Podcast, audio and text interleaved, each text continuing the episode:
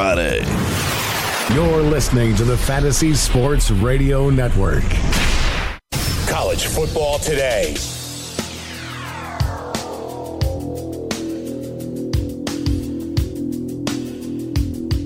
We are front and center stage, and I'm not talking about McGregor and Mayweather. I'm talking about the start of the 2017 college football season. Great games on tap today. Oregon State and Colorado State, UMass and, Ho- and Hawaii, San Jose State and South Florida, and then Rice and Stanford. Rich Cirminiello doesn't get better than this. I'm in heaven, baby.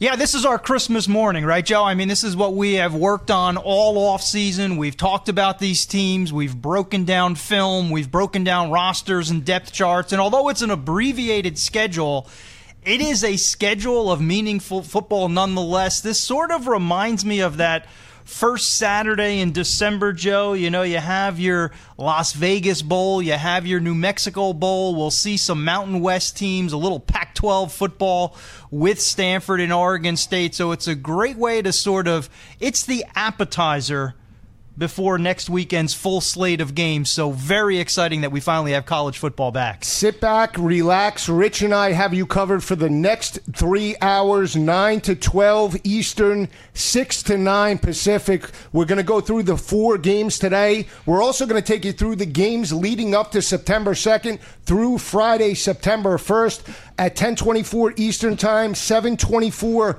Pacific. We'll be joined by J.J. McCleskey, former Tennessee standout and father of Oklahoma State wide receiver Jalen McCleskey. At 1040 Eastern Time, we'll be joined by Game Time Decisions host on the Fantasy Sports Radio Network and Fantasy Sports te- Television, Gabe Morency. We'll get Gabe's picks about the four games today at 1109 Eastern, uh, 709, 809 uh, Pacific. We'll be jo- joined by Jordan Westerkamp, former Nebraska wide receiver. We'll get Jordan's take about Mike Riley and the Huskers at 1130 Eastern, 830 Pacific. Corey Minor, former Notre Dame captain, joins us. And then Gabe at 1140 840 East uh, Pacific. He'll be joining us as well to give us his take about the games leading up to September 2nd. I mean, it's jam packed. This is what it's all about. Full throttle ahead, Rich. I mean, breaking news, I want to say, out of Gainesville. We'll start there,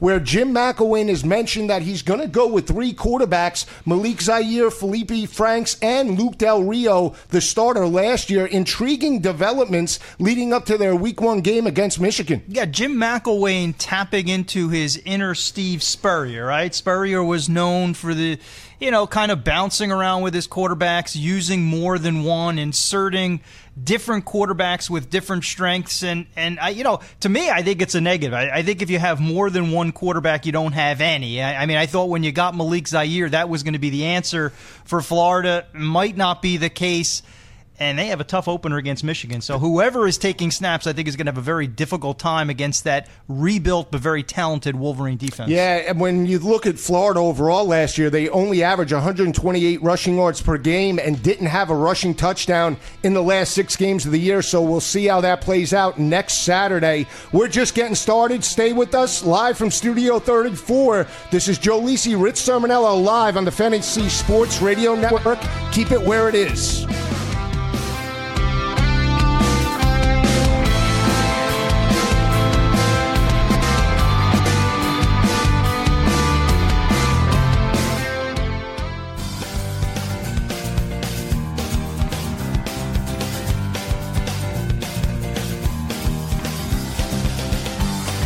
Back on college football today, live from Studio 34, Fantasy Sports Radio Network. Joe Lisi, Rich Cirminiello. If you want to talk college football with us, give us a call, 844 843 6879. That's 844 843 6879. You could follow me on Twitter at Go for the Two, the number Rich on Twitter at Rich Cirminiello. That's C I R M I N I L L O. Rich, let's jump right into it. First game of the day. It's a, a, a classic battle. I, I, like this matchup. Pac 12, Mountain West. We have Oregon State and Gary Anderson on the road in Fort Collins, taking on Mike Bobo and their quarterback, Nick Stevens. Should be a very intriguing matchup. You have a blue collar team in Oregon State and a high octane offense in the Rams.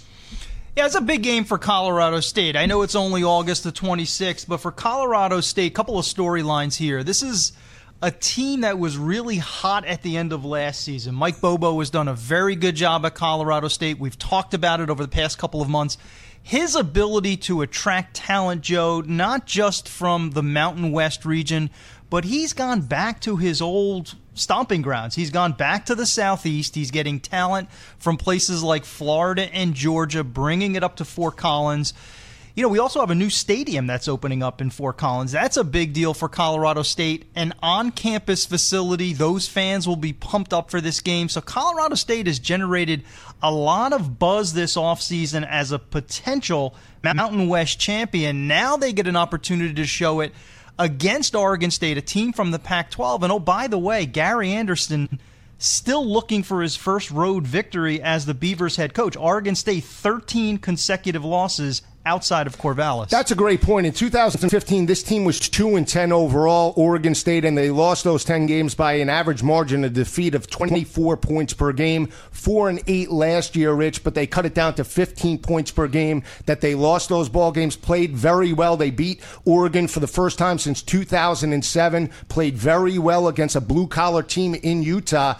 He's got a new quarterback, Juco quarterback Luton comes in, gets the nod over McMaryion. I wasn't so sure sure about that, but I think when you look at this offense overall, not a lot of game tape on him. So Colorado State doesn't have a real read on what he possesses as a quarterback. Yeah, they're probably pulling out some junior college tape at this point. I don't know how effective that will be, but for Oregon State, traditionally, when you think about the Beavers, you know, going back to the Mike Riley days, this is a program that was at its best when they could balance, always had good running backs, right? Quiz Rodgers, Vincent Bernard over the years. Now they have Ryan Nall, the big running back, who can work it between the tackles, but they need someone who can spread the ball around and they, they need balance on offense. So that's why I think Jake Luton, a bigger quarterback in the mold of a Derek Anderson, he's the kind of player that they need to complement Ryan Nall. So if Nall is healthy, and they have a passing attack, this is a team that I think could continue to improve based on last season. They did finish strong at the end of they last did, year. and I think that's the matchup you have to look at play out in this ball game. Can Oregon State run the football effectively on Colorado State's defensive front seven? Last year, they allowed eight of 13 opponents to rush for over 200 yards. They were two and six in those ball games and lost those six games by 14.8 points per game. So that's the matchup that you want to see play out for Oregon State. Can they run the football between the tackles and wear down Colorado State's defense? On the flip side, with Nick Stevens, he's going to be going up against a very inexperienced secondary. Three sophomores started to, uh, slated to start for Oregon State, but this is an offense that rushed for over 200 seven times last year. Rich, they were seven and zero in those matchups and won those games by 21 points per game. Has two big play running backs in Dawkins yeah. and Matthews. We'll see how that plays out later today. Yeah, and again, I, I, I had mentioned a lot during the offseason. Nick Stevens, when you look at the numbers numbers in terms of passing efficiency. This was a quarterback lost his job early in the season to a rookie. Collin Hill lost his job. Hill gets hurt. Stevens comes back, makes the most of that opportunity. In November, he was one of the most efficient passers in the country. You talk about the running backs, Joe. How about the wide receivers, right? Michael Gallup, yep. another junior college transfer, comes in last season, has a terrific first year at the F- FBS level, and they also have a field stretcher in Olabisi Johnson. So a lot of skill position talent for the Rams surrounding Nick Stevens. My concern for Colorado State in terms of not only winning this game, but then going forward and competing for the Mountain West is – how much do they get from the defense? Defensively, they have struggled under Mike Bobo. I think they'll have problems again. They have some scrappy players, but nobody who you would say is a bona fide all Mountain West type player. So they're going to score. Oregon State will score. I think it's going to be a fun game. I think it'll be very entertaining. And when you, to your point, I think when you look at that matchup with Gallup going up against that secondary overall, if you're Colorado State opening a new stadium, you want to start fast. You want to put the pressure on Luton to see if they can match Nick Stevens, score for score in that battle. I mean, Colorado State is used to opening up against Colorado. To have a game in their stadium week number one is uh, unbelievable for their fan base and actually gives them a benefit in that week two matchup against the Buffaloes. We'll see how it plays out. I'm, i really like Oregon State here for, wow. for, the physicality on the offense and defensive lines. Well, I like Ryan Nall, and I think Gary Anderson really has coached that talent up. It will fall on Luton, though. Can he make plays against that defense? We'll see how it plays out. I think they have to run the football effectively. I think Oregon State wins this ball game, but I think it's very close. I think it's in the area of about four to seven points. I could see like a 34 30 ball game mm-hmm. or even lower scoring 24 20 in that area. Yeah, I, I, I, have a similar type of a score. I have in the in the range of 34 to 28, 34 to 30, but I, I have Colorado State. I just think too much in the favor of the Rams, opening a new building, the enthusiasm surrounding this team. Both teams finished last season strong, at least on the offensive side. You mentioned Oregon State winning the Civil War for the first time in ages. So I think Oregon State will play well. I think they'll impress but I don't think they'll get the victory. I think wow. their struggles on the road will continue. Again, 13 straight outside of Cor 0 and 13 on their last 13 outside of Corvallis. So I'll take Colorado State. in yeah, game. we'll see how that plays out. That's a 2:30 start. We'll see. It is in Fort Collins, and I, I want to bring up a point. Any factor of the elevation in that ball game. Where uh, if Colorado State jumps up early and forces an up tempo attack, could Oregon State wear down? That's something that you have to keep an eye out for in that always. battle. Yeah. Oh, I mean that, that that's always a concern when you're playing in the state of Colorado. I'll be honest with you. I wasn't great in geography. so I, I, is is Corvallis flat Earth or is that somehow elevated too? I really don't know. But that that certainly that and the weather this time of year it's uh, it's hot. Yeah, yeah. Exactly. You always have to play out. Rich likes Colorado State. I like Oregon State. I think they strike the upset on the road for Gary. Would Anderson. be a big win. That would be a seminal moment to start the season with a victory on the road against a quality Colorado State team, that would be a seminal win for Gary Anderson. And could could build momentum going through Pac-12 play. So yep. we'll see how play. And when you look at Colorado State overall, this is one of two, uh, three out of conference games. They still have to fl- face Colorado, another physical blue collar team, and then go on the road two weeks later in Tuscaloosa against hmm. Alabama mm. and Nick Saban you have to worry about can this defensive front hold up throughout. depth those? is going to be a big issue. I, I, think depth by October with those types of opponents, you better have a good two deep. You better have players who can uh, who can fill the void. That's the concern for Mike Bobo heading into Mountain West Conference play a little bit later in the year. Another intriguing battle. I really like this team.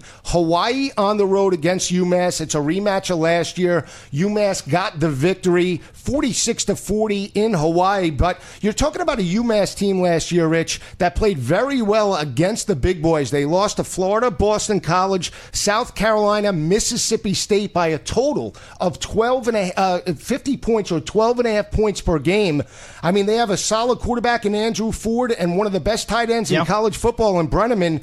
They, you know, this is a very intriguing matchup uh, week number one. I, I, think, listen, if you like offense, if, if you want to see an up and down type of a shootout, this is a game that'll appeal to you. I think both teams will score liberally and not a lot of defense in this game. We saw it last year, as you mentioned, Joe, 46 to 40. I love Adam Breneman. I love his story, too. If, if you want to evaluate a next level tight end with a storyline, Breneman is your guy. I mean, Breneman began his career at Penn State five star blue chip tight end, but then he started to have some injury problems, actually retired from football.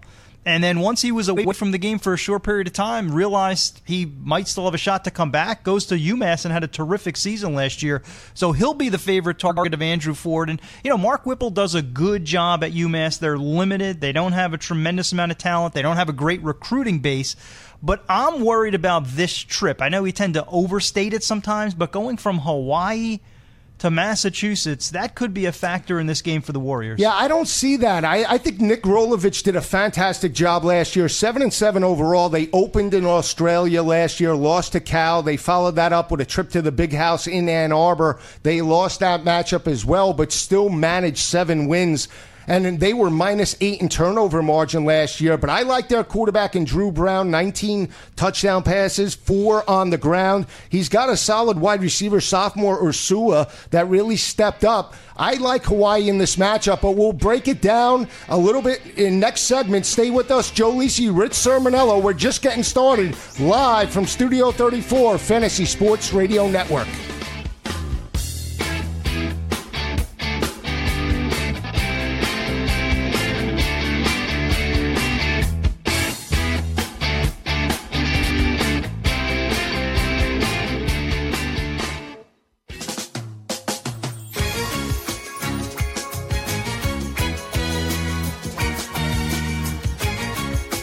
Week one of the college football season. Joe Lisi, Rich Cirminiello, live from Studio 34, Fantasy Sports Radio Network. Talking a little Hawaii UMass, Rich. I like this game. This game really intrigues me for a couple of factors. I'm high on Hawaii uh, this year. I picked them to win the Mountain West, their division, them to, and New Mexico to face off in the championship game a little bit later in the year. But I like what Rolovich has done. He's brought offensive balance back to the program, rushed for 162 yards on the ground last year, over 200 through the air. I like Dru Brown as a quarterback. I think he's an athletic quarterback, and his ability to stretch UMass's defense vertically today could be be the difference, coupled with the fact, even though it is a trip to the mainland, we're not talking about the big house or Ohio State. This is UMass. Expect five, 10,000 fans at this game. It's McGuirk Stadium. Are you are you suggesting this isn't the equivalent of the horseshoe, Joe? yeah, I, I mean, listen. I, I think if you're a if you're a hardcore fan of college football and you want to dig into some teams that normally you're not going to watch. I mean, on a typical Saturday, you're not going to be able to see UMass or you're not going to see Hawaii. But I think that's the beauty of this abbreviated schedule is teams like the Minutemen, teams like the Warriors, now they get center stage. And, and to your point about Rolovich, I think he did a fantastic job last year. He's a he's an alum, right? I mean, he was a quarterback at Hawaii. And, this is a program for people who don't know has been cash strapped for a number of years. There's been talk recently, especially towards the end of Norm Chow's era, that this program may have become defunct. So for Nick Rolovich to breathe life into it, I think is a fantastic job that he's done, especially for such a young coach. But I do think this trip is difficult. I, I, I really? think to me, yeah, to, to make this lengthy trip into UMass, it's going to be a little bit of a sleepy environment you know, the Minutemen can score. I mentioned Adam Breneman. Uh, Andrew Ford is a quarterback that I really like. I think he's a. I think he wins the matchup with uh, with Dru Brown. Um, you love Hawaii this year. Do you love them enough to learn how to pronounce uh, every name on the roster? Absolutely not. No, because I, I, I, will I, challenge you, my friend. I will them. challenge you. I would butcher them. You know that in every way, shape, or form. I would pay to see you butcher yeah, them. Well, I will say this: I think they have a speed advantage over UMass in this matchup. Now, I think both teams will come into this game with confidence. They played a very good game last year uh, in Hawaii. So UMass expects to win this game. Hawaii expects to win this game. This is a winnable game for them, week number mm-hmm. one. But I, it really comes down to offensive balance for me, and I think that that's where uh, the Rainbow Warriors do have the advantage. And I like what Rolovich has done in terms of a, a scheme, not just offensively but defensively. He's got some solid talent on the defensive front seven. They've been uh, better in run support over, especially at the end of the season. So I think that's what will play out. I'll say this about UMass, though. Their moving from the MAC to an independent really hurt this team last year. I mean, look at the teams that they played, Rich. I mean, three SEC teams. I mean, you're going to wear down no matter who you are, let alone a MAC team moving as an independent. Yeah, I mean, you could say that they were battle tested, but but I understand your point. You could also suggest that this team has been beaten up, and they're not going to have depth at UMass. I mean, this is a borderline FCS program at this point. In terms of balance, we've talked about the UMass passing game. I really like Marquise Young. Marquise Young, the running back from UMass, has been productive over the past couple of seasons, will help bring balance to that offense. They have some scrappy defenders. The one guy on Hawaii defensively, Jahlani Tavai, the linebacker, was outstanding last year. I mean, he was a tackling machine. He'll be back this season. I think the game will model a lot of what we saw last year up and down, high scoring, close to the end. I say edge to the home team. Take the over in this game. Ooh. Take UMass. I, I, think UMass wins this game Well, outright. I think it will be an over because of the quarterback play, especially at the early part of the year when you look at Ford and you look at Brown. I mean, they're consistent quarterbacks. I think that that will carry through in this matchup. But I like Hawaii here. I think they win this ball game anywhere from 10 to 13 points. They're an underdog now. They they moved to a favorite early part of the week uh, last week. They're back as an underdog in this matchup. I like Hawaii to win this game by 10 Joe to- Lisi now now, going with the road team in back-to-back Yes. picks. Back to Joe the, likes I'm- the road warriors. Yes, wait until we until we get till we get till we get to without a doubt. yeah. Yes, bringing back the days of Colt Brennan and Timmy Chang. Oh, I love Colt Brennan. yeah, me too. Yeah, yeah. I like I like Timmy Chang. I, Yeah. I- Timmy Chang was a Timmy Chang was a little more of a system quarterback. Colt Brennan, I thought, you know, he had a shot with the Redskins, bounced around a little bit, but Colt was a kid. Colt Colt had some off-field problems. He got his act together, and that was something I was very proud of till he till he faced the Bulldogs in the in the yeah, game. that was a Sugar Bowl. Yeah, Sugar Bowl. Yeah, they dominated. Yeah. Thomas Brown. that Thomas hurt. Brown. That hurt every Tom- every every non-AQ Well, I was team a Georgia fan, was- so yeah, you know yeah. I'm a Georgia fan. So Thomas Brown ran wild in that matchup. Let's kick gears. Let's let's talk about South Florida and Charlie Strong, San Jose State, new head coach there, and Brennan that comes over from Oregon State. All eyes on Quinton Flowers. This was a quarterback last year that passed for 24 touchdowns, rushed for 18 touchdowns last year, over 1,500 yards, rushing o- uh, average over five yards per carry. This was a team in South Florida that was 11 and 2 last year. There are only two losses to Florida State and Temple, Rich. Those teams were 20 and 7 hmm. overall. A lot of people talking about South Florida as a possible playoff contender, dark horse, or a New Year's Six bowl. I mean, we, we have to see how this game plays out, but all eyes on Quinton Flowers and the Bulls in this ball yeah, game. all eyes on Quinton Flowers. Plenty of eyes on Charlie Strong. We know what happened with Charlie during his Texas stint. Didn't go well at all. In fact, he flopped. I was surprised. I think he's a terrific head coach. And I think I'll have a chance to prove it now in Tampa. This is a lot closer to, you know, the recruiting territory that he's accustomed to. He knows the Sunshine State very well. I think Charlie can still get it done. This is tailor made for him to bounce back from a career perspective you know, South Florida is going to be favored every game, beginning with this one against San Jose State. And in terms of, you know, you talk about fringe, fringe playoff contender, certainly a contender for a, a, a New Year's Six bowl game. But how about Quinton Flowers kind of getting on the cusp of Heisman contention? He'll have the numbers, could be the leader of a team that runs the table. I'm concerned that they don't have a, a quality opponent on the schedule. Illinois is the most recognizable non-conference game that they'll play. But for, for folks that haven't watched South Florida, lots of speed, not just Quinton Flowers. D'Ernest Johnson now takes over at running back. He's finally getting an opportunity to be a feature guy. So this is the first opportunity to see a team by by many accounts, including my own, I think this is the best group of five team heading into 2017. Well, that's a great point. And you talk about athle- athleticism. Like Lamar Jackson, one of the most dynamic quarterbacks in college football, 42 total touchdowns last year. The absence of leading rusher Marlon Mack, though, will be uh, a concern for this team. And this is a team in South Florida that rushed for over 200 yards, Rich, in 12 of their 13 games. The only game they didn't was in the loss to Temple, 162 yards on the ground.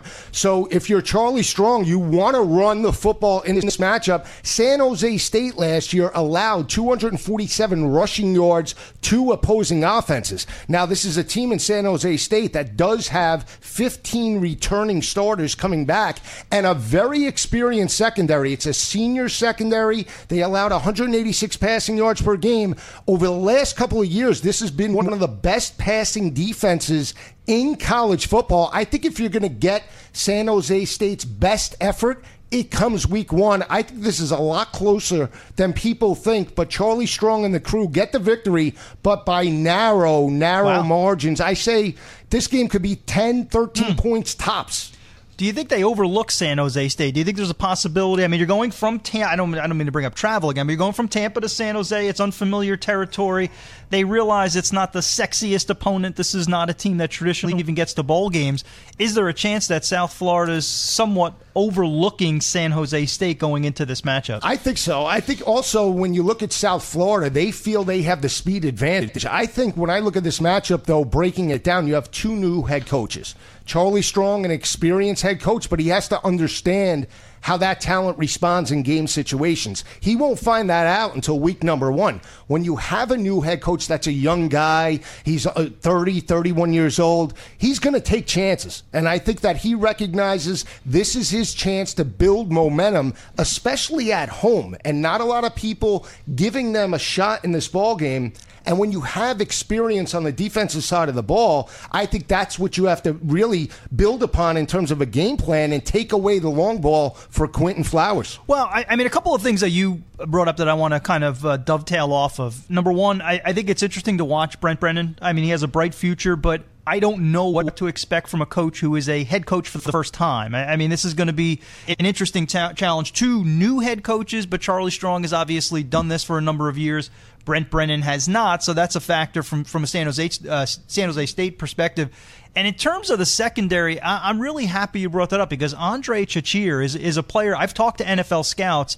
He is someone that they believe can play on Sundays, and that has been a trend in Silicon Valley. I mean, San Jose State has done, as you wisely mentioned, done a really nice job of building quality secondaries, taking that, you know, uh, B-lister, uh, uh, two and three star type players in California and turning them into quality defensive backs. So that could be a challenge for Quinton Flowers. If that's the case, though, they'll just take it to the ground. They'll ground and pound San Jose State, and I, I think they'll be able to beat them up at the point well, of attack. Well, that's the, the game plan for San Jose State in this matchup. They lose Kenny Potter, their four year starter. Josh Love given the nod in this ball game. You're talking about an offense in San Jose State that only averaged 24 points per game. So I don't think they can stand toe to toe with Quinton Flowers in this matchup, challenging them score for score. I think this is a lower scoring game. You look to get the ball first, a time consuming drive, short to intermediate pass passes to keep that offense off the field. And if you could score a field goal or seven points in the first minute or 10 minutes of that ball game, now you have a, you, are in this and you have momentum to carry through. Well, and quickly, one one thing I wanted to point out before we go to a break is uh, you know San Jose San Jose State has some issues on offense. South Florida's got a very good defense. I mean, we haven't talked about Deatrick Nichols, Deadrin Senat, Augie Sanchez, the linebacker. They have some quality players on defense. Had some breakdowns last year, Joe but a lot of speed should be able to neutralize San Jose State. We'll pick that up after break. Keep it where it is. This is Joe Lisi, Rich Cirminiello, Fantasy Sports Radio Network. We're just getting started.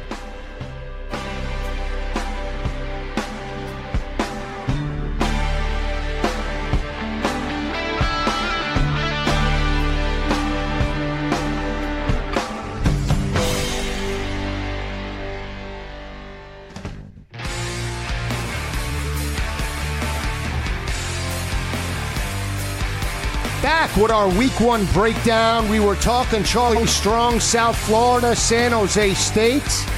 We were talking about South Florida's defense that Rich brought up in last segment. Rich, this was a defense that I think Charlie Strong can coach up, but they do have some concerns. They allowed 488 total yards per game last year, and in run support, I think, is where they need to get better. They allowed 180 rushing yards to opposing offenses last year. That's going to be the matchup. If San Jose State can run the football and keep Quinton Flowers off the field, that might be the recipe to win this ball game. I think that'll have to be the recipe because if you're going to compete, let alone you know, pull an upset against a very good South Florida team. The way to do that is you can't have Quinton Flowers with the ball in his hands. I mean, that's he's deadly. He is such a a he is such a quality all around talent, and he improved as a passer. But I love his vision in the open field when he has the ball and he takes off. It's as if he becomes he morphs into a running back, and, and so San Jose State has to keep the ball out of his hands and, and really have a, an offense that milks the clock. And I think that's going to be difficult. I like the. I like the middle of the South Florida defense. I, I like, I mentioned Deadrin Senat, Bruce Hector, uh, defensive tackle, and Augie Sanchez right up the middle veterans, uh, quick in terms of the tackles, undersized players that could really shoot the gaps and cause problems for Josh Love, who has no starting experience yeah. for San Jose State. Yeah, that's a great point. I'll say this about Quinton Flowers, too. And when we compare him to Lamar Jackson, he's a bigger version of Lamar Jackson. I mean, the kid is 10, 15 thick. pounds. Yeah, he's, he's thick. thick. He's yeah. when he's out there in the open field, he is very difficult to bring down. And much to your point in terms of keeping his eyes downfield, He's one of the best. He's a lethal quarterback. If he breaks contain, if you're a secondary defender, you better keep an eye on your guy because Quinton Flowers will make you pay. I think the one thing that I look at when I look at this matchup offensively for San Jose State is when they need to run the football, they cannot become one dimensional in this ball game because if they can't run the football and they're put into third down and long situations, that's going to put pressure on their offensive line, Rich. This was one of the, the worst offensive lines in the nation last year. 50 allowed sacks as a unit. There's experience there, but their inability to have consistency last year really hurt this offense. And that's going to be a particular problem against this defense of South Florida. Again, they're they're a little bit undersized, but very quick. Athletes from the state of Florida. It's a veteran unit. You now have uh, the fingerprints of Charlie Strong. He's going to be trying to redeem himself. We know that he's a defensive minded coach.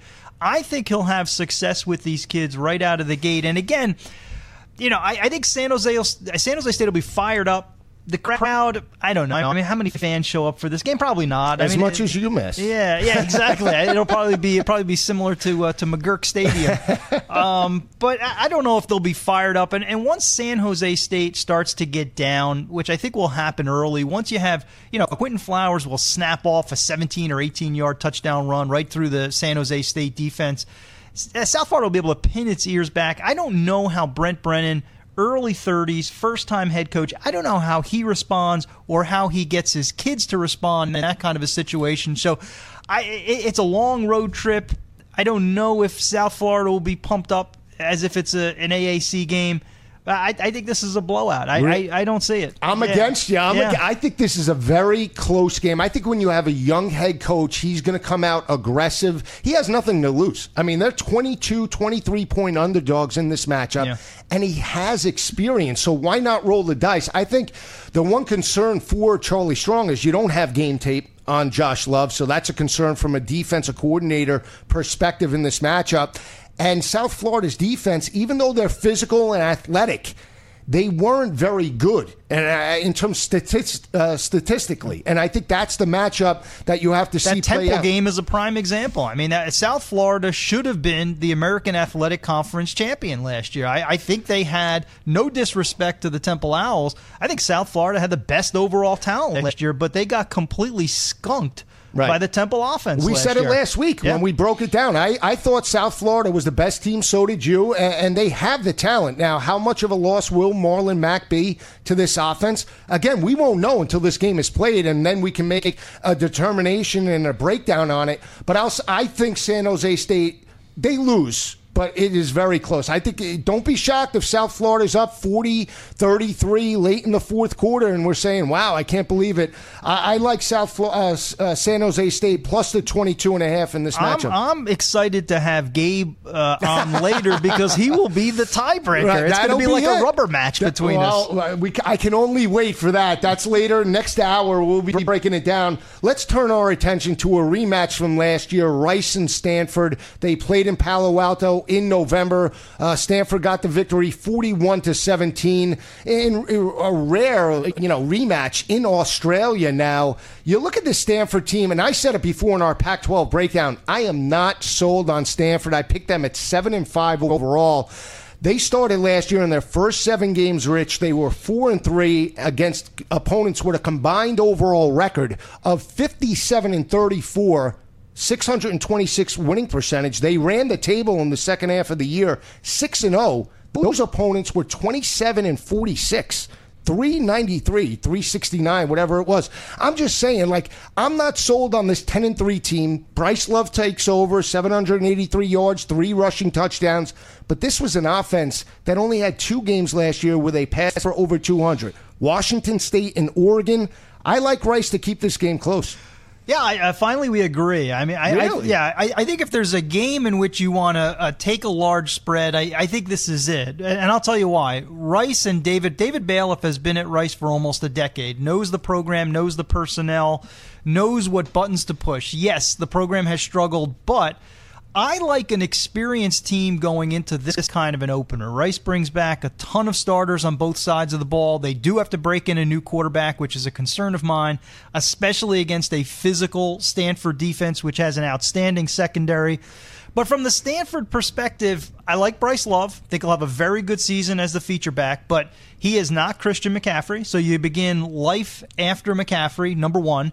And number two, while I'm amazed at the recovery of Keller Chryst, the quarterback who had a knee injury in the bowl game last year, it has made it all the way back miraculously. Didn't look like he was going to uh, start the season behind center, but he will in this game but he's got to have some rust on him. So I'm a little concerned about the Stanford offense.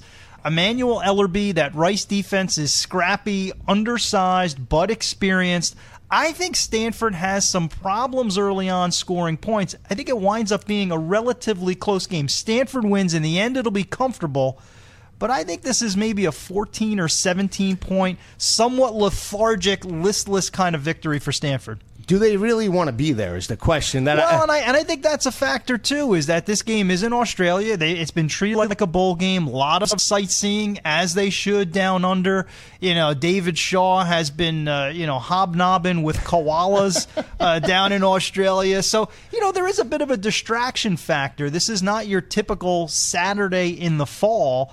And I think Rice is going to be really jacked up for an opportunity to shock the world. Well, I think if you're Stanford, you want to run the football and attack their secondary. Rice allowed 505 total yards to opposing offenses last year, 217 on the ground, 288 through the air. So if you are Keller Chryst and Bryce Love, you want to attack that defense, not only on the ground, but through play action. We'll see if that plays out. But on the flip side, if you're Rice, the way you beat Stanford, and this is why I'm not high on on the Cardinal moving through Pac 12 play. And really, why I think they struggle in their week three matchup against USC is the secondary. Over the last couple of years, Stanford has been suspect from teams stretching them vertically. They allowed 224 rushing uh, passing yards to opposing offenses. If Rice can have some success running the football, play action might be where Stanford gets caught and they could score some points in this ball. See, I love the Stanford secondary do this you? year. I really do. Uh, they they weren't healthy last year, but Elijah Holder, Quenton Meeks, Justin Reid, I think you've got three next level type players in the secondary. Now, do they get the support up front that they typically do? Do they have the pass rushers off the edge? I don't know. I, I like Harrison Phillips up front, but he's a defensive tackle. Right. He's not going to be somebody who comes around the edge and harasses quarterback. So, you know, the pressure that Stanford could generate is going to be a factor listen, I'm not I'm not banking on Rice based on their ability to move the football because I don't think they're going to have a lot of success offensively. I'm a little more concerned about the Stanford offense and the rust that might be on that mm-hmm. unit. You know, you'll get some big runs from Bryce Love, but that passing game with Keller Chryst coming back from a knee injury, I think that could be a work in progress. So the veteran Rice defense against Stanford could keep it close for a while before before the Cardinal pulls yeah, away. you mentioned pass rush. Solomon Thomas, eight sacks, led that team last year, moves on to the NFL. If they can't generate a pass rush, third downs can be key for Rice. If they can convert and keep the ball moving in terms of first downs, time of possession – they can keep Stanford on the sidelines as well and keep this game at least into the fourth quarter. Yeah. I think that's the matchup that you want to see play out in this ball game. Again, I don't think this is a high scoring game in any way, shape, or form for two reasons. I think when you look at Stanford, they do play USC in week number three they're not going to want to show a whole lot in that ball game against Rice so USC can plan for them. And I think the other thing is the emotional factor. I just don't think they're going to be into this ball game, even though it's week one.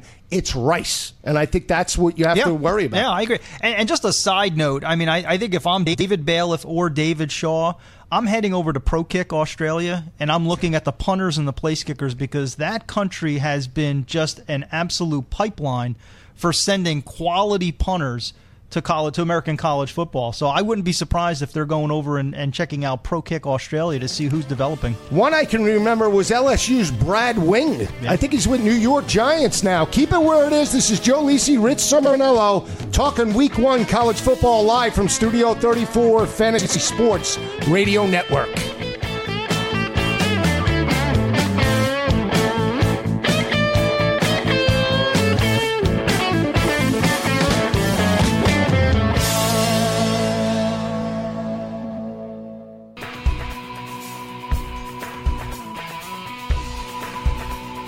Back on college football today. Joe Lisi, Rich Cirminiello. We're showcasing week number one. We gave our picks.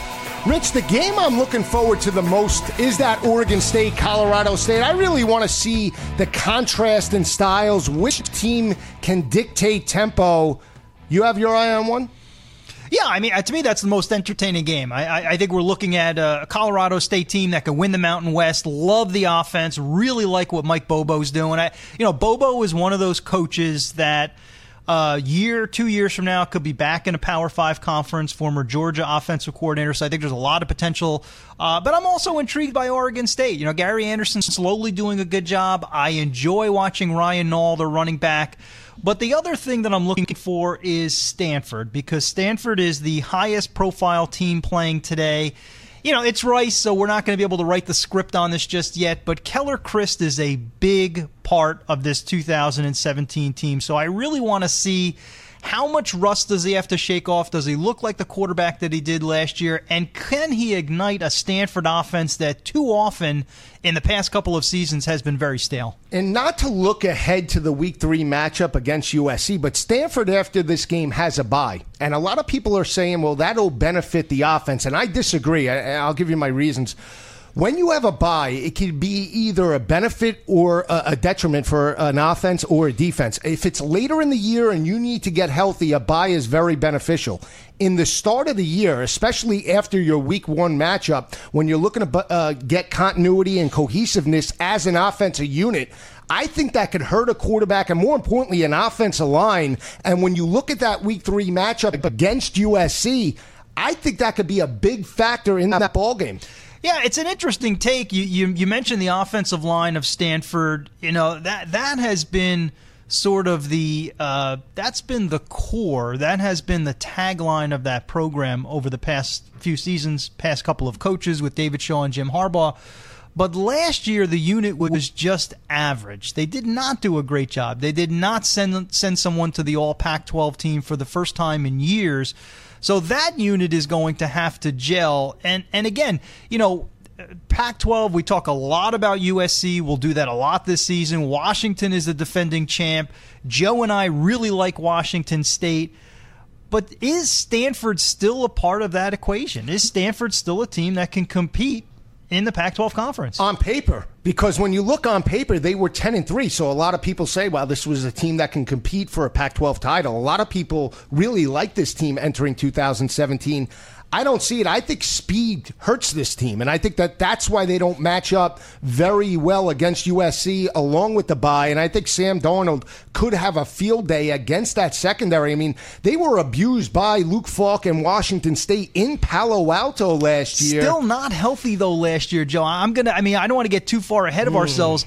Sam Darnold versus the Stanford secondary is actually a pretty good matchup, especially I, since I can't wait. Yeah, Darnold has Deontay Burnett, who I think will have a breakout year this season, but you know, no Juju this year, so the receivers are still a bit of a question mark. There's a lot of youth at that receiving corps, and again, I can't say it enough. I, I think Stanford's secondary that Stanford defense will be top 10, top 12 in the nation this year in pass defense. I think another player to look at is Michael Gallup fr- from Colorado State. Can he put up numbers against the Oregon State secondary? Mm. I want to see that play out in Fort Collins later That's going to be a great game. I, I mean, that is a great way to kick off the season. You know, you got the beginning of college football, August 26th excellent game to start it with Colorado State and Oregon State in a new stadium, by the way. I have a comment. If Charlie Strong somehow, some way lose, wow. loses this game. Is he is is the pressure on? I mean, a lot of people that would be devastating, especially considering the where the bar on? is set right now. Unbelievable! We're just getting started. This is Joe Lisi, Rich Cirminiello, live from Studio 34.